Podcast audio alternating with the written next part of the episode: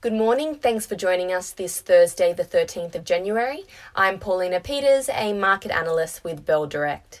Yesterday, the ASX 200 lifted 48 points, or 0.66% higher, the market's first gain of the week, boosted by both the energy and tech sectors, which gained 3 and 2% respectively. Also supporting the market was solid gains for commodity prices, as well as Jerome Powell's testimony that confirmed the Fed would lift rates if needed to check prices. Looking at the ASX 200 stock leaderboard, Nickel Mines NIC led the way, up an impressive 6.5%. This follows the nickel price touching a seven year high amid the global push towards a greener future, like the push towards electric vehicles. Nickel is a key component in lithium ion batteries, which are used to generate power for electric vehicles. Another top performer was Afterpay, APT. The stock gained 4.8% yesterday after the company cleared its final hurdle to be taken over by Block, which was formerly named Square.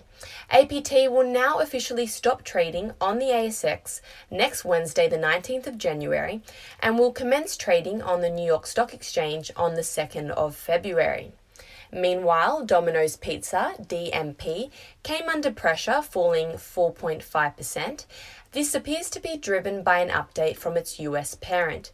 The pizza giant warned that it's expecting unprecedented food cost increases in 2022, approximately an 8 to 10% rise in its food basket costs.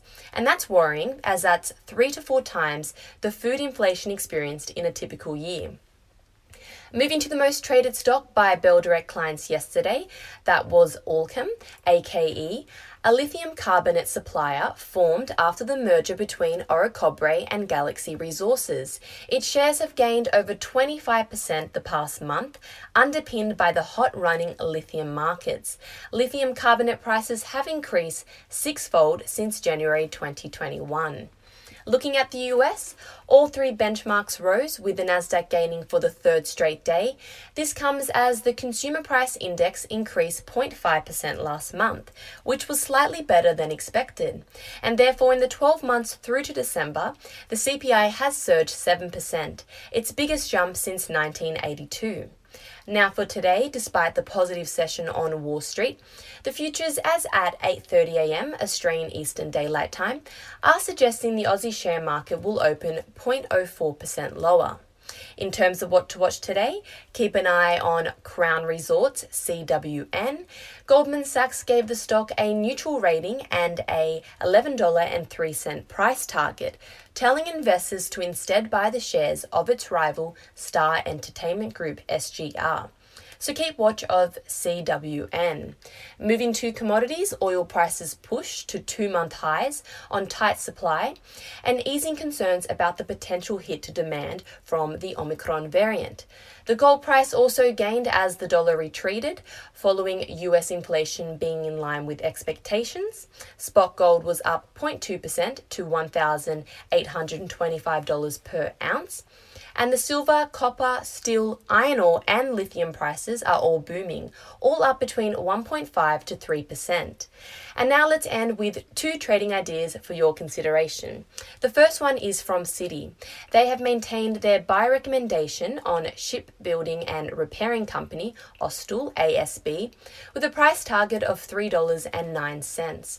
Citi believes the stock remains catalyst rich and are supportive of the new strategies aimed at diversifying pipeline risk. These include adding steel capability and increasing number of programs it can test and growing support revenue.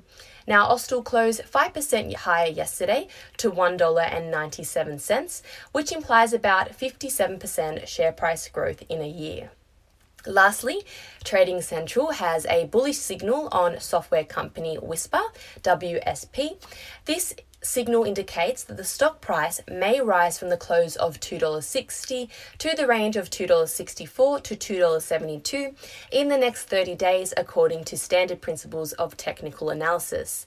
And that's all for today. I'm Paulina Peters with Bell Direct. I hope you have a lovely day, stay safe, and last but not least, happy trading.